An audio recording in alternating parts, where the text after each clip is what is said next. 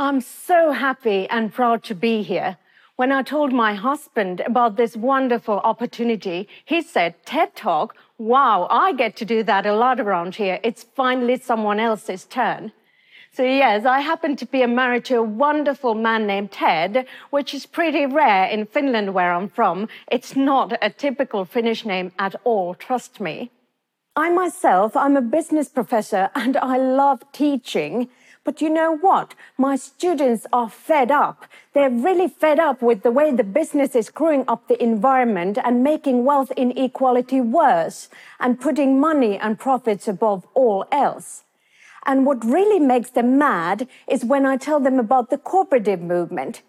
They're angry because once they understand how cooperatives work, they feel like a secret solution has been kept hidden. Before I tell you more about why cooperatives are so great, I want to explain what they are. A cooperative is an organization that is owned by its members who are also its customer and decision maker. And unlike most businesses where certain owners can buy more power and influence, in a cooperative, every member has one vote, which was a revolutionary idea back when the model was first introduced. A regular man, not to mention a woman, with no significant means or a prestigious position in a society as an owner and equal partner in business, unheard of. Perhaps it's still a bit revolutionary. Cooperatives exist in a sweet spot between the for profit and non profit worlds. Their uniqueness is based on the idea of duality. They have two distinct but complementary roles. On one hand, they act like any other business and try to make money. But on the other hand, cooperatives are and do so much more. They are people centered enterprises run by and for their members, and they try to achieve economical but also social and cultural goals to benefit those members who are just regular people like you and me. And what has happened for almost 200 years is that cooperatives have proven to make decisions with a view across generations instead of quarter to quarter to benefit more people and to anchor wealth in communities that might not otherwise attract investment while still being competitive and innovative. Sounds pretty good, right? I guess that's why at the end of a class the other day, a student, all red and jazzed up, basically shouted at me, I've always been a straight A student, done all the work, read all the books, and now you're telling me that all my life I've missed hearing about a movement with this magnitude. I get this a lot. The organized cooperative movement started in 1844 with the Rochdale Society of Equitable Pioneers. This was a group of weavers and artisans who, out of desperation, opened a store together to sell things that they could neither get nor afford alone. The cooperative movement spread from there and became a global phenomenon. Many of the modern day credit unions and farm credit systems you see in North America are descendants of the famous cooperative Raiffeisen system in Germany. And here in Finland, a man named Hannes Gebhard is considered to be the father of the Finnish cooperative movement. In the 19th century, he introduced cooperatives to help people tackle debt, poverty, and unemployment. It turns out this is the foundation of a country known for its democratic values, high quality education, and the happiness of its citizens. And this line of impact of cooperative movement can be found in other places in the world too. I'm proud to say that in relative terms, Finland is one of the most cooperative countries in the world. We have about 5.5 million people who have over 7 million memberships in cooperatives that run everything from groceries to banks. Each time I shop at our grocery cooperative, when I fill in my gas tank, eat at our jointly owned restaurant, stay at a hotel, or buy clothes or hardware stuff, I get bonuses that can be up to 5%. And when I pay with our cooperative's bank card, I get an additional half percent off. And I know that when the cooperative is doing well, it's not funding a single person's luxury vacation in the Bahamas. Every year, a governance body comprised of elected representatives decides how any operating surplus will be used. Some of the money will go back to the members.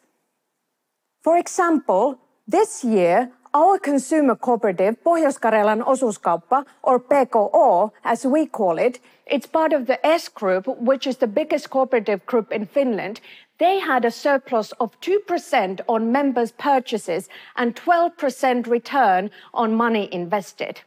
When you add up the savings and the return, my family received more than 2,000 euros back, which is more than we spend on groceries in one month. Not to mention that our grocery is about 7% cheaper than its main competitor. I'm a member owner in three cooperatives, and my husband has four memberships a consumer, a bank, an insurance, and a water cooperative. We have two beautiful girls who are 10 and 12 years old, and they are also member owners of the S Group. Their memberships cost us 100 euros each. We want to pass on the legacy and teach them about the benefits of cooperatives early on. And of course, they're very happy about the yearly interest on cooperative capital. But it's not just about us getting money back, it's about the greater good for our community.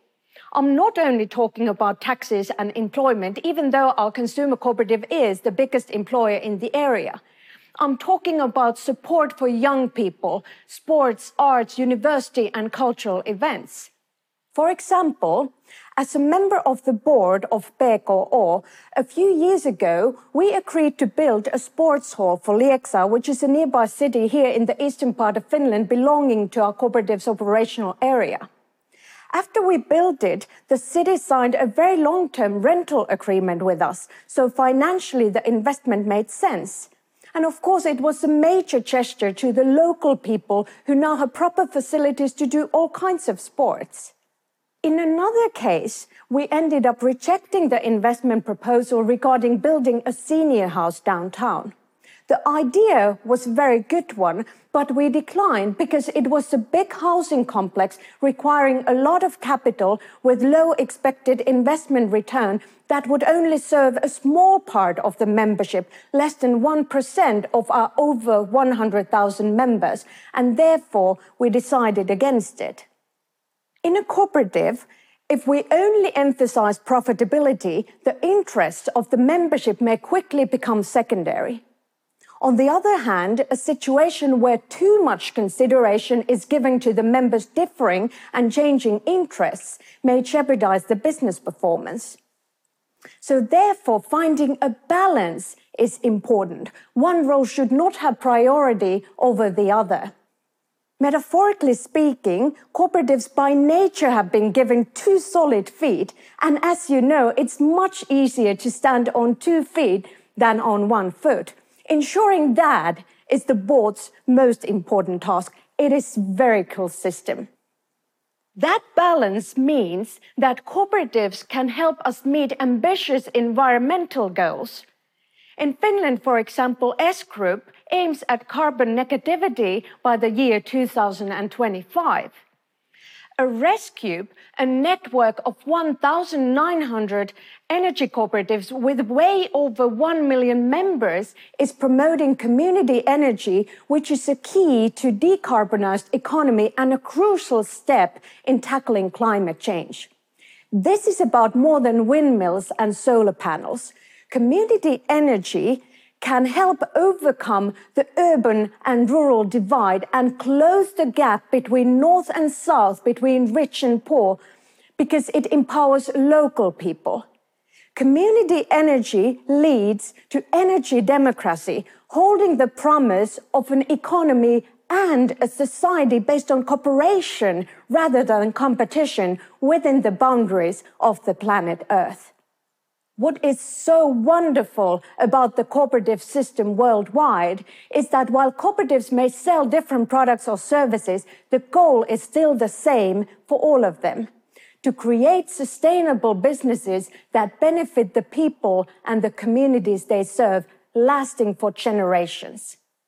This is also a significant global phenomenon, an invisible giant of the economy, resonating so well with the values of regular people. A form of business that recognizes that we people have other motivations and interests than purely and only economical ones.